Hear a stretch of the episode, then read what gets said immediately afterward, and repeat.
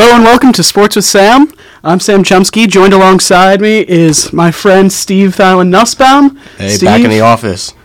Yeah, another week of sports that just happened. Yeah, and so yeah, let's let's get right into it. Uh, so. So let's get right down into it. Okay, so NBA All Star Game. Fantastic. You know, I love the new format. Uh, it definitely brought on that sort of competitive aspect that the game has been missing for the past few years. Um, LeBron James was stealing the ball from Giannis. Giannis was blocking LeBron, uh, including a crucial one at the rim that created the most intense replay review we've seen so far. Uh, Kyle Lowry was even taking charges, and Chris Paul was phenomenal. He, you know, he, he was the one who brought this new format, the idea to Adam Silver in the NBA uh, months ago. Uh, he was dunking alley oops and led a late comeback, and Joel Embiid was uh, trying to single handedly bring back the post player. And Oh, good stuff. I mean, like I, like I've said in the past, I don't really know much about basketball, but you know, I was at least pretty recently.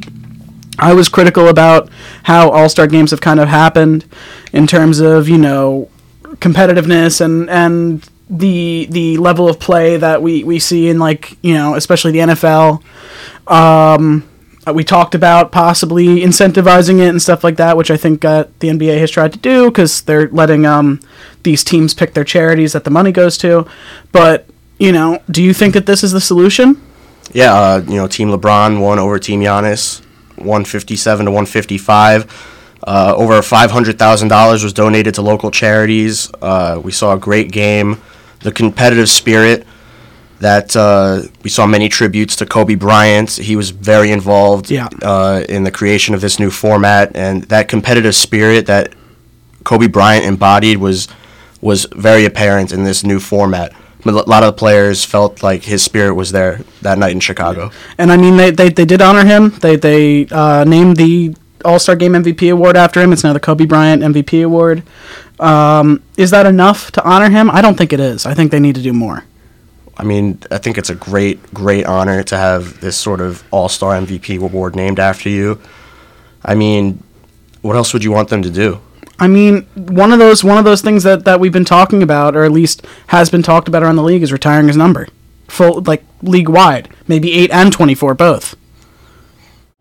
I mean, that's a that's a big ask for all NBA teams to retire two very popular numbers. That's true. Because of him, I think a lot of players in the future would like to wear those numbers to honor him. Um, I think that this is a great way to honor his legacy is to have this sort of All Star award. I mean, he was a perennial All Star every Yeah. year, in and out. This award that is that he won several times, and it's it's it's a great legacy to leave behind. I think the NBA did him great great honors. Okay. Well, I mean, yeah, I, I like I I mean, I, I totally agree with you. This is something that, you know, it honors him. It gives it gives this sort of gravity to the award. But, you know, is there something missing, do you think? Is do you think that there's again, could there be more f done for Kobe, but could there be also more done for the All-Star game, do you think? I think that in terms of the All Star game, one thing that fans feel is missing from the whether it's the skills day, where they have the three point competition, the dunk contest, maybe they can add a one on one sort of tournament going Yeah. going forward. Uh, that would be a lot of fun. That would be that would be huge bragging rights for players. Uh, I can also see a lot of resistance to it from players in the future, though. Yeah, and and I mean, look, so te- I mean, uh, sports are trying to add types of extra events to try and boost, you know, hype around uh, All Star games, like you know the skills competition now in the NHL that happened this year, which was a new concept. Um, well, not not necessarily a new concept, but there were like uh, accuracy shot shot ones, which was a new thing. It's more like the NFL style skills competition. Um, but I didn't think that that went so well. So like, do you think that adding more, you know, competitions and things like that on All Star Weekend would be good for the NBA? Because in certain respects, I don't. I think it's di- distracted from the actual All Star game. Like in the NFL, you know, you have the the dodgeball game and you have the skills competition and you have all of these extra things that uh, you know people don't really tune in to watch. Well, I think it's different when, with the NFL example. I feel like these new sort of events were added because the game was so lackluster. People were not viewing. Yeah. and it, it doesn't take away from the game. It just adds to the whole experience in general. But with the NBA All Star Game, people love that. People were saying that this is one of the best All Star games that there's been, maybe in NBA history.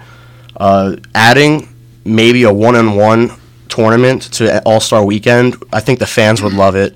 I don't know if the players would love it so much. Yeah. Uh, there's a story that went way back of an offer to Michael Jordan playing Magic Johnson one on one for some sort of uh, a million dollars. It was Magic Johnson's uh, agent who offered up the deal, and Michael Jordan's agent told Magic's agent that okay, great, we're going to do this. This is going to be phenomenal. And he went to Michael Jordan and offered him the idea to play one on one against Magic Johnson, and Michael Jordan said, "No way, I'm not doing it." You know, I'm known as this single guy. I can lead a team. I'm fantastic one on one basketball, and he's known as this team guy. I don't think I will. This is Jordan talking. I don't think I will lose, but if I did, that would be it. It'd be over for me. It, it would be. There's a lot of ego that goes into these kind of one-on-one games, and I can see a, a future where maybe the NBA wants it to happen, but players, especially stars, resisting it. I get that. I do. I definitely get that. Um, so kind of just to switch gears a little bit, not necessarily sports related, but that national anthem was dreadful. Oh my goodness. Is there is there something going on with the NBA like not being able to find people who can sing the national anthem? I mean, look, in the past who'd they have? They had Fergie who was awful, who who NBA players still make fun of. Like there there's still videos that come out. I think it was Andre Iguodala that was dancing to like a, a an auto tune or not an auto tune version, like a like a dubstep version of Fergie's national anthem rendition, and then Chaka Khan did it this time. It was really bad. I know Fergie. Fergie was known for having the worst national anthem rendition in history, and Chaka Khan came out this weekend and said, "Hold my beer," and she's now taken that title, Yeah. and it's all it's pretty comical. Uh, it was hard to watch. Hard it was to watch. it was definitely hard to watch. I, I mean, we turned it off kind of halfway through. Yeah. because it was it was really bad. You know, that was that that was bad. Oof. I mean, let's see what they do next year. We'll see if they actually find somebody who can sing. I think Common was great. Common. I mean, look, I'm not a big fan of the whole showmanship thing when it's in, comes to introducing the rosters, but you know, a lot of people love the loved what Common did. Mm-hmm. Um, you know, he was good in John Wick. anyway, uh, let's move on. Okay. So now we want to give you an update on the MLB Astros scandal. Uh, Rob Manfred has been ripped by the MLB community, both by players and analysts, analysts over the last week for his handling of the Astros cheating scandal. The Astros issued an apology last week for what they did, and it left a lot to be desired. The Astros owner said outright that he did not believe that the scandal affected the game in any way, only to retract and walk back his statement seconds later. Cody Bellinger was asked what he thought about the apology and the Astros punishment. He said that he thought the apologies were whatever. He thought Jim Crane was weak. He thought Manfred's punishment was weak, giving them immunity. Those he said, quote, those guys were cheating for three years. I think what people don't realize is that Altuve stole an MVP from Judge in 17. Everyone knows they stole a ring from us, but it's over. Mike Trout said that the situation was sad for baseball. He didn't agree with the punishments and the players not getting any form of punishment, even though it was a player driven thing, and that he lost a lot of respect for those guys on the Astros. And it was even more anger from Braves Nick Markakis when he asked when, when he was asked about how he felt about the Astros. He said it's anger. Quote, I feel like every single guy over there needs a beating. It's wrong, they're messing with people's careers. And here's some audio from Rob Manfred talking over the weekend about the process of determining the Astros punishment, courtesy of MLB Network. if you talk, we thought about it. Um, it was actually one of the, if you talk about minutes of discussion during the process, it was high in, in terms of the minutes that we spent um, talking about it. Um, uh, the, my thinking in, involves several points. First of all, um, it had never happened in baseball. And I, I, I do, I, I'm a precedent guy. I'm not saying you always follow precedent, but I think you ought to start by looking back at the way things have been done. And you, you have to have a really good reason to depart from that precedent, I think. Um, number two, um, I believed that the most fundamental obligation, I said this before, was to get the facts, put them out there, and let people make their own judgment as to, to what happened in the 2017 season, the 2017 World Series. Um, If nothing else, I think we can all agree that we've gotten enough facts out there that plenty of people have made their judgments as to what went on. Um, And once you have a situation in which the 2017 World Series will always be looked at as something different, whether or not you put an asterisk or ask for the trophy back, it, it just, you know, I I don't think it makes that much difference. I think we did what we should do. That was, we found the facts and we were transparent about them. Last, once you go down that road of changing what happens on the field, I just don't know how you decide where you stop. Um, and, um, you know, this has been really fun, but I'd like to move on to other topics at some point. So Rob Manfred claims that his decision to leave the Astros players unpunished due to the lack of precedent. But the fact is that this has never happened in the history of baseball. This kind of fundamental organized player-based cheating scandal. And when there's a lack of precedent, it is his job as commissioner to set the precedent, and he has now set an extremely weak precedent. He claims that the public admonishment of the Astros player is punishment enough for them, but if you ask anyone involved in baseball, they are extremely upset with this inaction from the commissioner. Not only were the Yankees and Dodgers cheated in the 2017 season, the game of baseball was cheated, and the players are not going to take kindly to that. The rest of the league is going to feel like they have to take matters into their own hands, and prop bets have already been set up by the pro sports betting website on the over under for the amount of times that the Astros get hit by pitches into the 2020 season. The over under is 83.5. Are you taking the over or the under? I'm taking the over. I'm taking the over too. That's a low ball estimate. Yeah, I, I look. I think that I think that with everything that's going on, especially what uh, uh, Jose Altuve came out this week and said, or was it this week or the last week that he came out and said um, he didn't he didn't want his jersey taken off because his tattoo wasn't finished. Before that, Carlos Correa had said he didn't take his jersey off because he was embarrassed. Like there is so much inconsistency here, and the fact that this investigation is just going to stop and that we don't we number one we still don't have anything on the Red Sox. We still have nothing Right. on Alex Cora. So I don't know how long that's going to take. Obviously, like I don't I. What what did he do that's so bad that it warrants an entire other investigation that isn't even done yet? when this is all supposed to be part of the Astros investigation. Number two, it was a player driven thing. Like all of these players are culpable. And, you know, you know my feelings about how, how it kind of all got blamed on Carlos Beltran. I think that that was unfair, but he's not a player anymore, so they could do whatever they wanted, essentially. But, you know, if, if there are guys like Jose Altuve, which is said who's said to be, you know, the, one of the big drivers behind this, like where's the where's the you know responsibility there? There's none. There really isn't. There's none. The the idea that bringing this to light and getting the facts together and making sure that people know that this happened and the public admonishment of these players is punishment enough Yeah. is ridiculous. It's It is- it is ridiculous for a commissioner ridiculous. to say that. That is a weak statement and a like I said a weak precedent. He he says he's a big precedent guy and he set a very weak precedent. It's and it's very unfortunate. And like Mike Trout said, it's sad for baseball. yeah let's let's put this into perspective right the nfl when when all of the issues with domestic violence started happening at least recently in the past you know 10 or so years what happened to ray rice he, his his his is a special case I, I agree but you know he was the first case of domestic domestic assault being really you know widespread in in the nfl okay it happens it's terrible but you know his his was the first real case of the NFL getting involved, you know. And what did they do to him? They sh- they they used him as as a, a warning to people. I know that he what he did was awful and he deserved everything that he got. But he got a li- he got a lifetime ban from the NFL and the NFL started a whole new domestic violence policy around surrounding, you know, players who do this type of thing.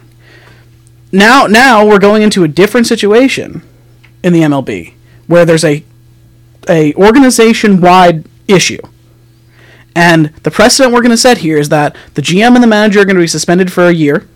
You're going to get fined the max amount, and no players are going to receive any punishment. What does that do? I think I think the biggest possible thing that they could do to try and uh, make sure teams don't do this again is to suspend the players for years or more. Because I think that if this is a player driven scheme, and which is what every you know article is saying now, if this is a player driven thing, the players getting suspended will make sure that other teams don't do it. So crazy to me. Right. I think that uh, this sort of inaction from the commissioner's office is also bringing that animosity on the field. Yeah. It's like Markakis says that every Astro needs a beating. Their players are obviously upset about this. This sort of stuff is affecting guys' careers. You know, pitchers being brought up from the minor leagues only to get cheated against and then be sent back down Yeah. because of their because of the way that they played, which is has nothing to do with their own skill and ability. Now, players who are going to show that animosity on the field against the Astros are going to get more penalized than the players that actually did the cheating. Yeah, which doesn't make any sense. And like like you said, yeah, players are coming out now and saying how how this Astros cheating scandal has probably affected their career. I think it was was it Joe Musgrove who is now suing the Astros for you know damaging his his image and career and stuff. Seth Lugo has come out, uh, guy plays for the Mets, came out and said, you know, I, he thinks that if he didn't have a bad outing against the Astros in 2017, he'd still be a starter. Like it, it has completely changed the landscape of some major league players' careers, and some, you know, never got another chance. And it's really, really sad to see. Definitely. Definitely sad to see. I mean, uh, Mike Trout was saying that, you know, him going up to the plate, knowing what was coming, he said it would be pretty fun up there. Yeah, what that he would bat 500, It would be incredible. if not more. Yeah, yeah.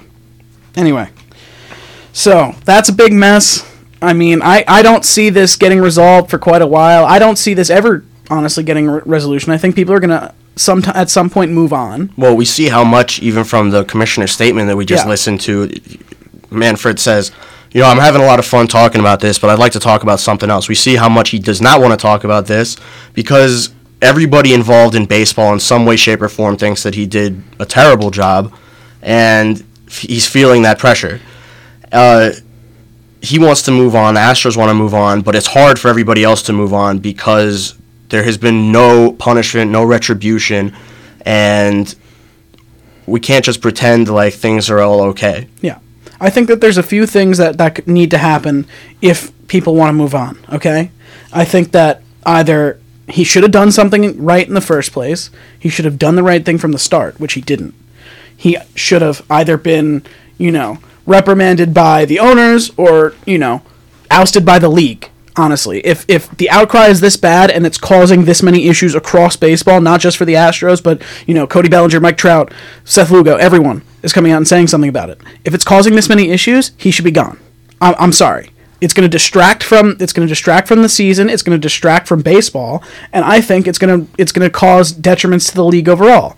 I think there's going to be a drop in viewership. I think that there's going to be a, a big drop in attendance, and I think that overall this is a terrible move for baseball.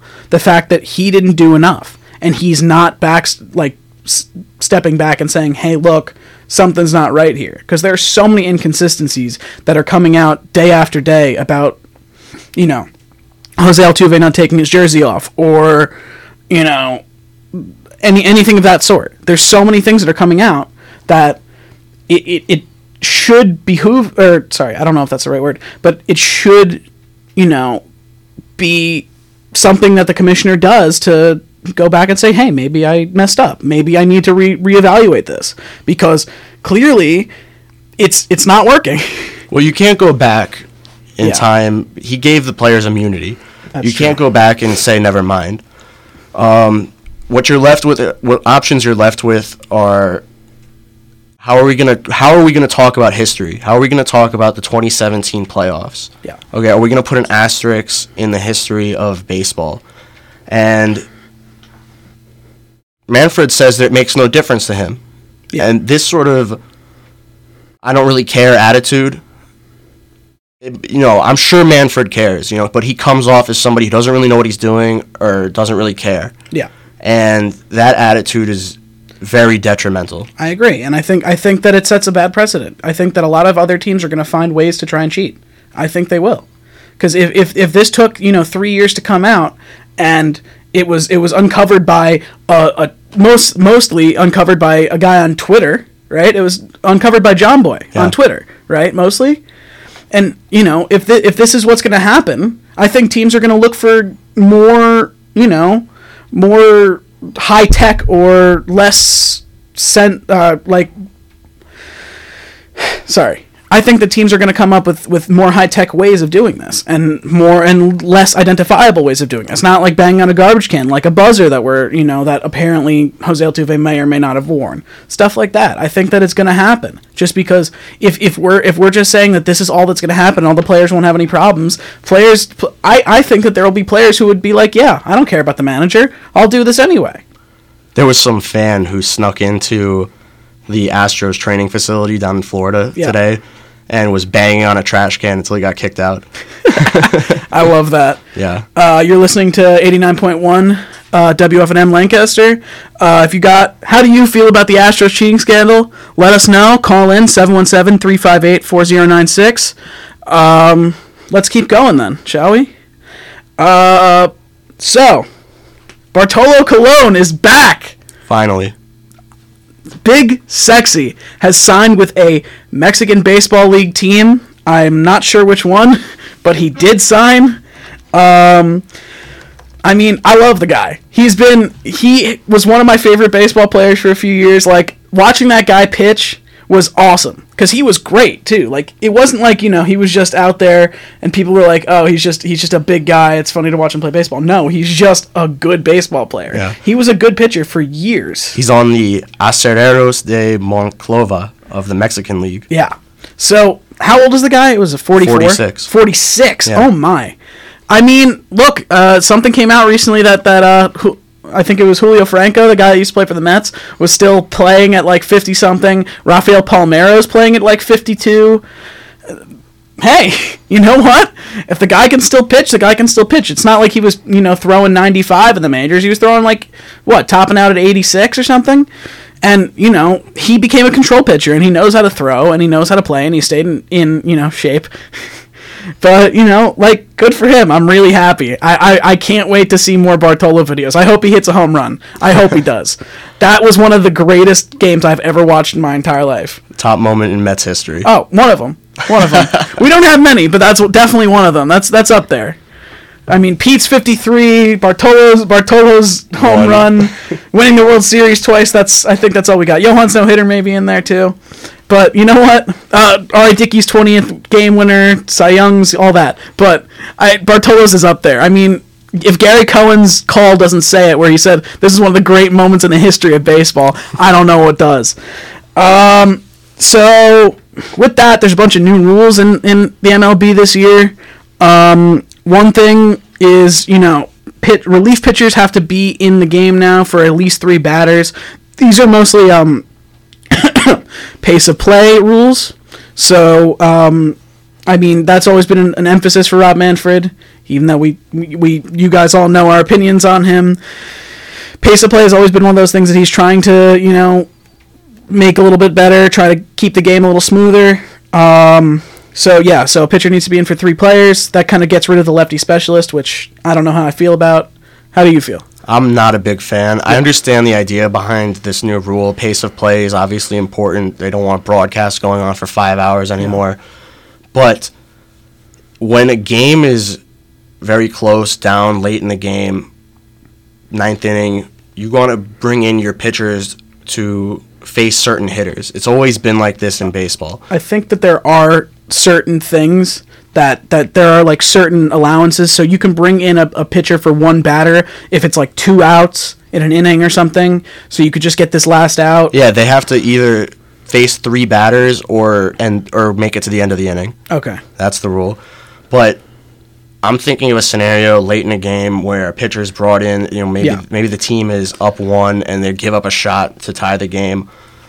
And they're going to be rattled. They're going to Yeah. be rattled after that scenario and maybe keep pitching, unable to fight, find the strike zone. And instead of a manager being able to take their guy out knowing that they're struggling, they they're gonna have to walk and put two guys on base, and then finally they can bring in their Yeah. their new pitcher. I think it's gonna be something that managers complain about in the future in this next season, or I- they're not implementing it until uh, it's 2020. Oh, it's this yeah, new so it's this okay. season. Yeah. The thing I, I, I also don't like this because I, I agree with you. If you if you send out a pitcher and he dies out there, basically, if he gives up gives up, comes in with the bases loaded, gives up all three runs, right? You can't do anything. If the guy is just rattled, can't focus, can't find the strike zone, you can't do anything. You just leave him out there to die. And I, I think that that's terrible. I think that that ruins a player's psyche. I think that this is really bad. I, I mean, I've always been a fan of the lefty specialist. I thought that that's a great, you know, that's that's a especially in the National League, you know, where you're you're deciding between uh, you do double switches and all these things where you know there's a little bit more strategy involved. Having a lefty specialist come in and then you know pinch hit for him and or double switch so you could whatever. I think that that's an added added intricacy of the game. And I think that, you know, not having these pitching changes happen in the middle of innings uh, distracts from that and also uh, takes away from National League Baseball. I would think so. Definitely. I mean, if you wanted to attack the problem of how long the game is because of pitching switches, Yeah. I think there are other ways you could go about it. Maybe by limiting the time that a, a new pitcher can take when throwing. I, I think there are other alternatives to this new rule that are better than should have been considered. I, I would agree. Um, another one. So in September, uh, so the the roster size now from August first on is twenty six. Then in September, the number of call ups is limited. It used to be that you could call up forty guys total. I believe. I think you can call up anyone on your forty man roster for September call ups. Now I think that number is limited to like thirty, which is you know I think that that's good. I think that it's it's a little bit it's a little bit annoying for a team you know that might not be making the playoffs and kind of wants to see what they have in the minors, but you know what? I think that this is good. I think that giving giving minor leaguers this false sense of hope by calling them up September first and them thinking maybe they'll make the major league team next year might be a problem. I think that this is just something that they need to you know I think that this is something that they've needed to do for a while. Um, and I, I think that this one is a good good idea. I agree. This is one of the few things, new rule changes Yeah. that are, I believe, positive. a 26 man will be will be beneficial for everybody. You get a 27th for double headers. Um, I think that it'll help with stretch runs and everything like that. I think that it'll keep players a little bit fresher. I think it's just a great idea overall. Agreed. Limits on position players pitching. I do not like this one at all. So, in order to be registered as a pitcher, so as, as a two way player, so a position player needs to have played 20 innings in the field. Um, a, a pitcher needs to have or 20 innings in the field in the minors. A pitcher needs to have had pitched 20 innings in the minors. So, in order to, to register as a two way player, you need to have done both. I think that this is bad. What happens in a game, you know, where you go 18 innings, you use up your entire bullpen? What what happens if you, you're on your last pitcher and you, you just leave him out there to die again? Like, I think that this is ridiculous. Yeah, I'm not sure of the motivation behind this new Yeah. rule. Uh, people always love it when they see non, or excuse me, when they see position players coming into pitch. Drew It's- Butera. Drew Butera back a few years ago on the on the Royals used to do it all the time, and it was great to watch. Yeah, fans love it. I'm not exactly sure the reasoning Yeah. behind this new rule. I think I think it's ridiculous. I know I know that, that they want to probably try to make it a little bit more competitive, but honestly, when you're in a twenty to one Yeah, game, the only scenario where that kind of thing would happen is a late, late extra inning game. late extra inning game or a blowout. right? Exactly. When you're in a twenty to one game and you don't want to waste your bullpen, why why send out a, a, a pitcher? You know, I think that this. I, I think that, that teams are going to start getting catchers to start throwing uh, an inning at a time in the minors just to see. You know, give them give them twenty games, get get them out there for twenty innings. I think that that'll give you you know a little bit more, a little bit more of an option. But also at the same time, I think it's ridiculous. So I, I don't know how this leaves a guy like Shohei Ohtani, who is a two way player, but I, I can't imagine that he's particularly happy. While I get that he's a you know he's a he's in the American League, so it's a little bit different with the DHing and everything. I, I can't imagine that he'd be particularly happy about this. I can't imagine either. Yeah. Anyway, okay, moving on. Uh, the XFL week two. Um, how did you how did you feel it went? I thought week two was like the first week. I thought it was very successful. Uh, attendance was up overall. Uh, the Seattle Dragons were actually able to attract 30,000 fans to the stadium. Uh, basically, a sellout of the lower bowl, uh, which is all they were offering, anyways. So that's fantastic for the league. Um, in St. Louis, the Roughnecks were actually able to outpace the Blues in terms of TV ratings, which is another huge statistic for the league. And and to put into perspective, the Blues are you know the reigning Stanley Cup champions. Like they're a good hockey team. Yeah. that is surprising. Yeah, I mean they've been on an eight-game skid. I'm not sure if that has anything to do Yeah. with it. Uh, people just dissatisfied, maybe wanted to watch some football. It's- but either way, the ratings uh, were phenomenal for week two. Um, a lot of standout players are starting to come out with the XFL with PJ Walker and the Houston Roughnecks, uh, throwing three touchdowns with the kind of flair you want to see out of your star QB. Yeah. Uh, Cardale Jones is huge for DC. Great personality. Uh, hasn't lost a football game since high school. And both these guys are clearly in the early running for XFL MVP. I know it's early, but Yeah. uh, it's time to start talking about these things. Uh, the future of the XFL, I think, is pretty bright. People seem to really like it. Uh, a, the only problem I imagine being brought up, and I've seen it being brought up on, you know, NBC Sports, is the quality of QB play. Yeah. Uh, that's always an issue. I mean, it's hard, not all, even all 30 NFL teams can't get a quality quarterback. It's hard for a brand new league to come in and Yeah, I, meet I that uh, criteria. I think that in the future, they will be able to bring back some talent from the CFL in Canada, and I think that we're going to see a fix to this QB quality problem in upcoming seasons. I think one thing that you're going to see a- as time goes on, and you know, as the NFL starts drafting players and all these guys go undrafted, I think, and then you know, and the NFL makes roster cuts and all of these things. I think as you're gonna, as time goes on, you're going to see a better crop of talent coming into the XFL. Absolutely. If the XFL can position itself as a legitimate alternative to the XFL or even as a developmental league as they've described themselves as, uh, the quality of talent is going to only can go up. Yeah, uh, look for for college players to come out who who feel that they don't have an opportunity to make it to the NFL or don't go drafted. This is an opportunity for them to showcase. I think it's really hard for a player to go and showcase themselves outside of like you know outside of a, a game situation. Like uh, the the combine can only show you so much. Uh, teams that want to go draft a player now in the NFL, they they they focus their attention on the combine a little bit, but they also put a lot of emphasis on game film and you know intangibles like mental stuff and, and everything like that. I think that it's more valuable to go and see a player play the game and also develop in a situation where he can, you know, actually play.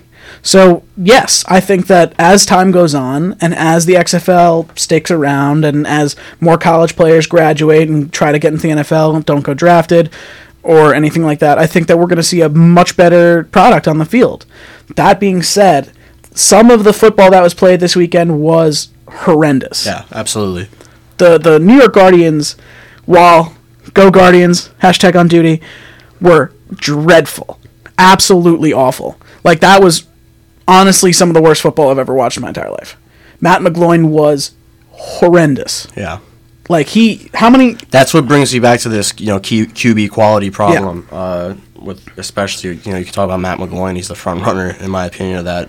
He's the headline of that issue. Yeah, I mean he's a he's a he was a perennial you know NFL backup. It's not Yeah, like think he, he's I think he ended the game with a QB rating of ten. oof. Yeah, it was hard to watch. That is Getting shut out on the road. Uh, Getting I shut. mean- yeah, oh, sorry. Just focusing on Matt McGloin. I mean, this this XFL stint was supposed to be like a brand new, fresh start, and it's sad. He he had a wicked outburst on the sidelines, blaming his teammates and coaches for for the rough style for the rough play going on. Uh, it was sad to see his these kind of colors showing like they did on Saturday. It was bad for the team. Uh, they definitely need to get on the same page before going to St. Louis next week. Uh, I, I mean, he even got benched before the, in in the fourth quarter. I wouldn't be surprised to see him getting benched again next game. But this is also the same kind of this is kind of access that people wanted out of the XFL. You know, this is the kind of on on the sideline uh, interviews, uh, being able to see these guys' personalities up close and personal. Uh, it's it's good and bad. look, yes, I totally agree. I think that having this sort of having this sort of uh, transparency when it comes to issues and stuff is good, but at the same time, it started drama. Like Matt McGloin, the reason why there was so much drama on the sideline is Matt McGloin went to the uh, on-field reporter and said, you know, we got to change up the whole game plan. I think that the offensive offense is not working, and you know that led to Kevin Gilbride coming up to him and saying, hey, dude, get get your you know mental or mental state right because it's not it's not going well. And look, Kevin Gilbride does have a history in the past of being, you know, uh, a polarizing figure. I know back when he was coaching for uh, the Houston Oilers, he punched a guy. He punched uh, Buddy. Was it? Uh, I think Buddy Ryan. Yeah. So Rex Ryan's dad. He punched Buddy Ryan in the face on the sideline back back when he was coaching for the Houston Oilers. Um, so look, you know, Kevin, I, am also a Giants fan, so I've seen Kevin Gilbride coach for years, or at least had. He won us two Super Bowls. He was the offensive coordinator for both. So you know, I I, I feel that I get it, but at the same time, gotta get your stuff together. Gotta gotta find a way to win. And Matt McGloin just isn't doing it for them. Like you said, a QB rating of ten, and you know his his mind was not in the right spot, and he was causing problems on the sideline. And if that's going to be an issue, you know, there's other quarterbacks out there. I think that I think that you know if if, if this is a, a continuing thing, and after he showed so much promise in week one, and he played a really good game to, to come out here and, and lay a goose egg like that, I think that there there might be some things that need to be done. Definitely. Yeah. Um. So yeah, and, and you said that attendance and TV ratings are great. Um, I think that, that that's something that you know the original XFL didn't have going for it, as well as the AAF um, in in recent years. So I think I think that they did this right. I think that you know having the the TV deals with with Fox Sports and ESPN are great. I think that giving the odds out for you know all the new sports betting that's going on is great. I think that the access and the the transparency in terms of replay and and player interactions and stuff is great and I think that this is some this is some stuff that's gonna gonna spill over into the NFL, and I think I'm I'm really excited for that because, you know, in the past at least for for NFL replays and stuff, especially with the new PI with the new pass interference uh, penalty review, we haven't had that that same level of transparency, and you know that has kind of led to people saying that um, the head of NFL officiating, whose name I cannot remember at this time needs to be fired. I know that my brother's someone that's been saying that a lot. He's a diehard NFL fan. He's been saying that all the time that uh, that the head of NFL officiating needs to go. Um, because you know there's no transparency there, and we don't know what what a pass interference call is anymore in the NFL. Meanwhile, in the in the XFL, you see a guy with at the at the monitor seeing saying exactly what he's seeing and relaying it down to the field. I think that that's far better, and I think that fans really love that. Absolutely, the transparency and the officiating. Uh, I love how they use Xbox controllers. I think that's phenomenal. Yeah. Uh, them being able to describe what they're seeing and why they're ma- why they're making the decisions that they are making is phenomenal. Is something that everybody is. It's something that's been very lacking in the NFL uh, for years now. Um, yeah, I, I, I love it. It's fantastic. Okay. Let's pause for a PSA real quick on WFNM 89.1 Lancaster.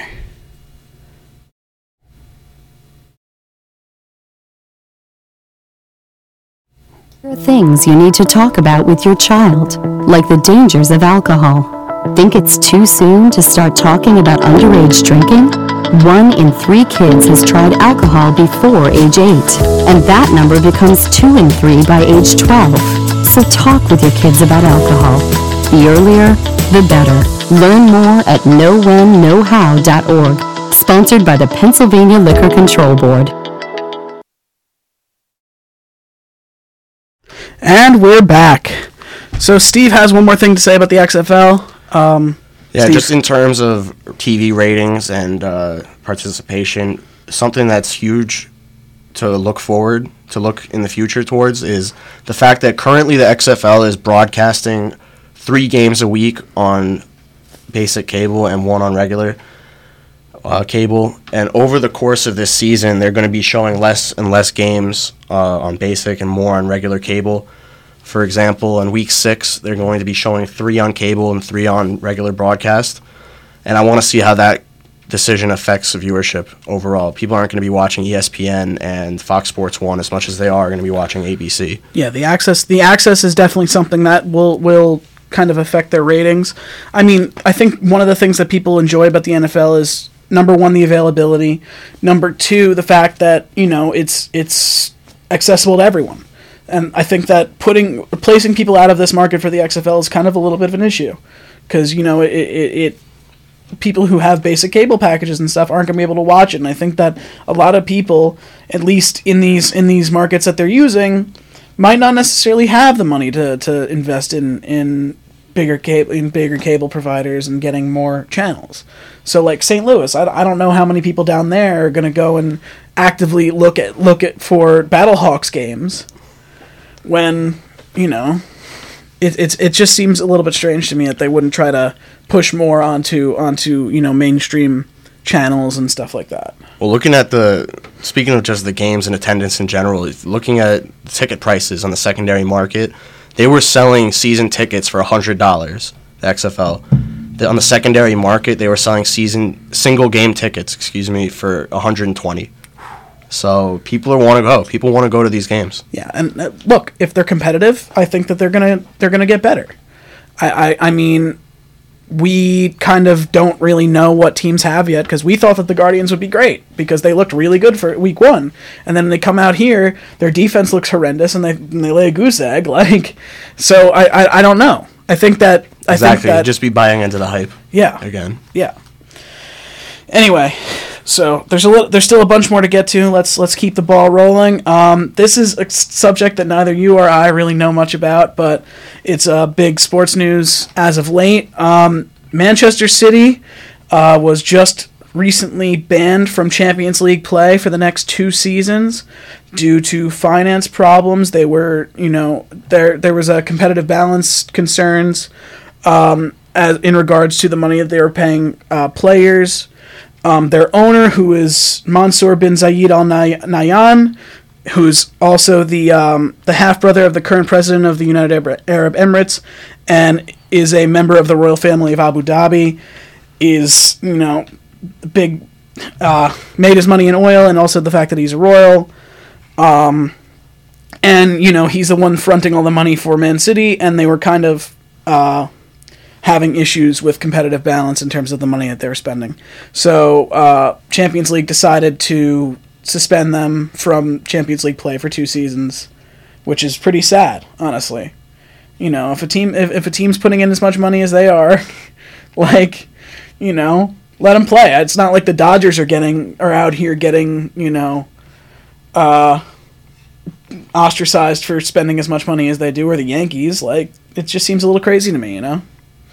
I think it was because they lied about how they got the money. Okay. They they hid the money in sponsorship checks Yeah. from from the royal family. And there was doing- also there was also competitive balance concerns as well. yeah, exactly. It, it was just the shadiness of it all. Uh, I'm not well versed on the subject, Yeah. but what I do know is that the the ban does seem legitimate and should be upheld. I, I mean, yes. I, look, it just kind of it's a it's a it's a bad thing for uh, what's the what's the British league? It's the Premier League. It's a bad thing for Premier League fans to not see Man City succeed. I know, especially now that Man U is not not the powerhouse that it used to be and stuff like that. Man City was was kind of growing and, and getting into a point where, you know, there was a lot more hype around it. But now it's not uh not going to happen like that anymore. Anyway, I don't know how much more we could talk about, you know, the the Champions League. Neither of us really knows that much. Let's just move on. Um, this is another thing that we don't really know much about, but you know, it's something that we need to talk about really quick. Uh, Ryan Newman got uh, into a violent crash in the last lap of Daytona 500, so his injuries are not life threatening, but he is in serious condition. He was taken to the hospital after the race um, and treated. I, I believe he's still in the hospital, Yeah. and he probably will be for some for some time, just to treat. I would assume you know burns and stuff like that, which is terrible to think, because it was a very violent, very fiery crash. Uh, His car burst into flames. Some really terrible things happened, but you know we're we're hoping for the best for him. Um, do you have anything else to say on the matter? No, I'm just glad he's doing okay. Uh, like you said, it was a very violent crash, very scary scene at the Daytona 500. Uh, his family came out yesterday and said that his injuries are not life threatening, that he should be okay in a matter of time. So I'm, you know, just happy to hear that everybody's okay, and I'm sure he's looking forward to racing again. Gotta hope so. Uh, get better soon, Ryan Newman. We're we're all we're all pulling for you, buddy. Um, if you're listening, which I don't think you are, because you're in Georgia, but it's okay. Um, so NFL, Vernon Hargreaves got cut by the Texans. Redskins cut Josh Norman. These are these are big things, you know. Yeah. They're they're these are star players, or at least former star players that are getting cut. They're a lot of money. Vernon Hargreaves was a great corner for a long time, or safety, I forget. Um, and Yeah, then dude, Josh Norman was one of the top corners in the league Yeah. just three years ago. Now he's being cut by the Redskins. And uh, an article came out recently uh, from someone saying that the Giants should try to pursue Josh Norman. I'm thinking to myself, that is the most ridiculous thing I've ever heard in my entire life. To just to start, so let's let's talk about the the feuds that Josh Norman has had with the Giants in in the past. I know they mostly deal with Odell Beckham, who's now a Cleveland Brown, but there are some there. You know, it, it was the on-field taunting, all of the you know, all of that stuff. It just doesn't seem like it would be a good fit for me. Plus, the other thing is, Dave Gettleman is the is the person responsible for rescinding the franchise tag on Josh Norman when he was a Carolina Panther. Dave Gettleman's now the GM of the Giants.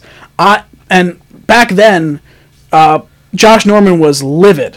So I cannot see him going, "Oh, I'm okay with Josh Get- uh, with Dave Gettleman now. I'm just gonna, you know, go to the Giants because I'll be so happy there." Meanwhile, you know, whoever wrote that was ridiculous because that is never going to happen. There's just too much bad blood there.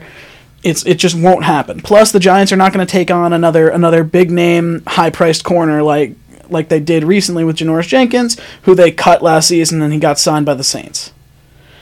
Yeah, it just doesn't seem like a good fit. It's definitely not a good fit. Um, Maybe XFL. I doubt it. I mean, look, the guy the guy's used to being paid millions and millions of dollars Absolutely. a season. There's no way he goes to the XFL. Players there making what fifty five thousand a season. That's not going to happen for for Josh Norman. I mean, I know that was a bit of a joke, but like, I don't see it happening. it's either. not going to happen. Anyway, um, what else? Tyrod Taylor might get a starting spot with the Chargers. As we knew recently, Philip Rivers um, ended his time with the Chargers. They they announced that he would they wouldn't re-sign him, or did they cut him? I think they wouldn't re-sign him. I think his contract was up. So now Philip Rivers is a free agent. Um, I mean, good for Tyrod Taylor. He's he's bounced around a lot. He was what with the Browns at one point. He was originally with the Bills. Um, he's been a bunch of places. I know. So good for him. If he wins the starting spot, great. Um, Jameis Winston got LASIK to try and uh, fix some of the problems that he had last year, including being terrible at football. Good for him. You know, he got he threw what thirty interceptions last year. Um, somehow was still ranked higher than Daniel Jones on the NFL's quarterback list. Well, he was the first. He's the first member of the 30-30 club. 30 touchdowns, 30, 30 interceptions. Exactly. Yeah, so I mean, look, good for him to try and fix that. I, I mean, I, I can't I can't imagine that his vision was so bad that he's you know throwing thirty interceptions. Like even if even if his vision was bad, you could still see the difference between a, a red jersey and a white jersey. So I don't know. It just seems a little bit crazy to me that that, that this is what he thinks is going to change his you know entire outlook for his season. But you know what? Good for him. Um, do we have anything else? Yeah, the the thing about Philip Rivers and free agency, I don't think you're going to see a lot of quarterbacks moving around very early in this offseason. Yeah. The first thing that needs to happen is Tom Brady needs to sign. I knew you were going to say that. I, I totally agree. And uh, honestly, Tom Brady, I think now that Drew Brees has announced he's coming back, I think that there's a little bit more clarity to what's going on just because I think that everybody was wait, wait, waiting for that last domino to fall. Just hear that, that Drew Brees is going to be back and the Saints aren't going to be in the market for a quarterback. Although I don't know if they would have been just because they have Taysom Hill and, uh, and Teddy Bridgewater, who both looked great last year. Tays- Taysom Hill in, you know, his many roles as a, a kick returner and a, and a wildcat quarterback and stuff like that. And Ty, and I believe uh, I believe Teddy Bridgewater uh, filled in for Drew Brees during the playoffs, if I'm if I'm not mistaken.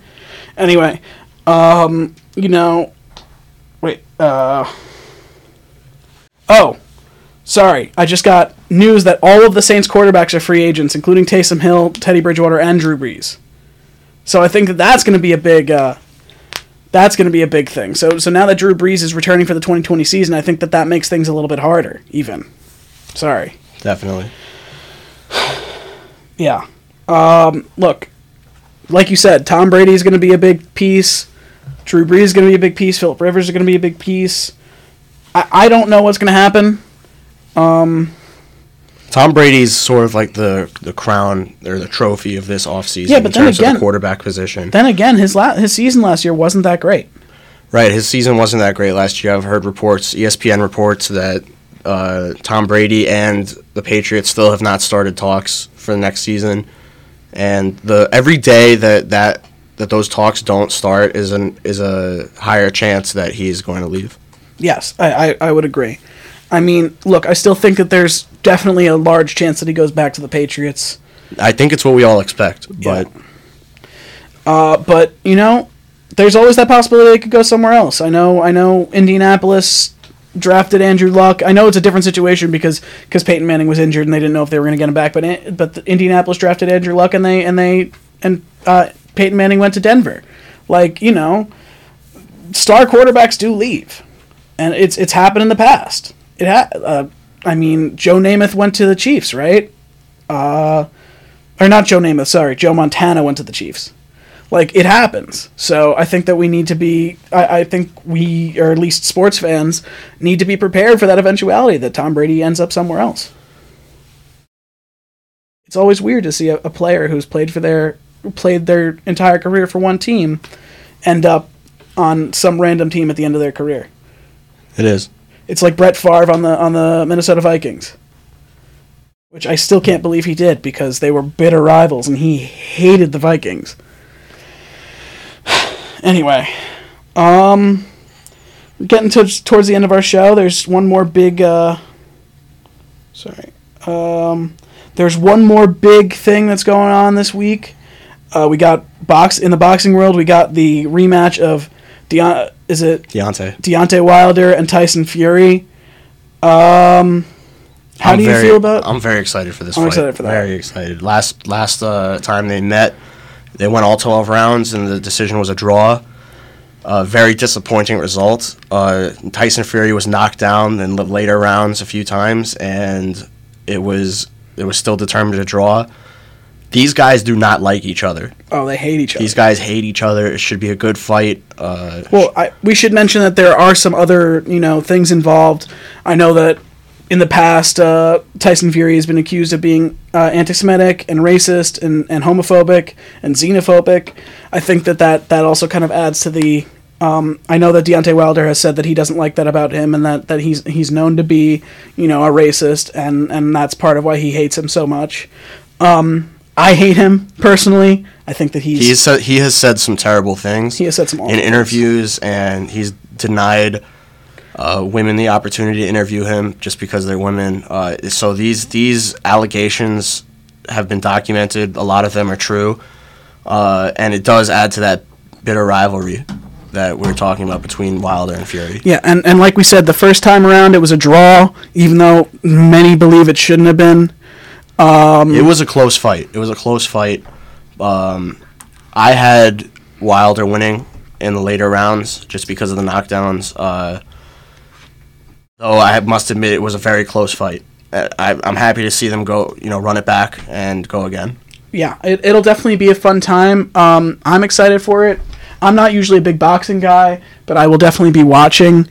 Um, you know, look, it's it's one of the bigger boxing matches that's happened in a long time. Tyson Fury is, you know, one of the biggest stars in, in boxing right now.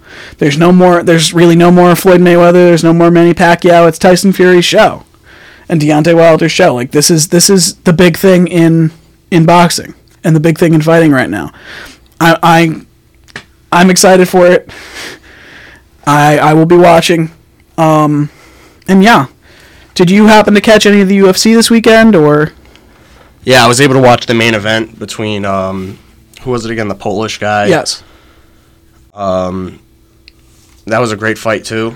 It was a good fight. Uh, it was the sixth ranked light heavyweight versus the fifth ranked light heavyweight. Uh, number six came out on top. He's fantastic with a great knockout. Yeah. we kind of ran out of stuff here towards the end, but um, you know, uh, let's. I mean, I'm looking forward to XFL Week Three. Do you have any ideas about matchups and and stuff of that sort? Uh, I know the Guardians are going out to St. Louis. Uh, St. Louis has been looking very good. They they were very close to beating the uh, Roughnecks last week. Yeah. That that game that game by the way was excellent. Yeah, that was I a great that game. was a really good game. That that was the saving grace for me in terms of uh, the XFL for this past week. Was just you know after getting so demoralized after getting so demoralized by the Guardians getting shut out, uh, seeing that game on was it Sunday afternoon Sunday night was great. I really thought that that was an excellent game. It really it really helped helped me to to feel like you know things are getting better for for the XFL and things are going to be sustained.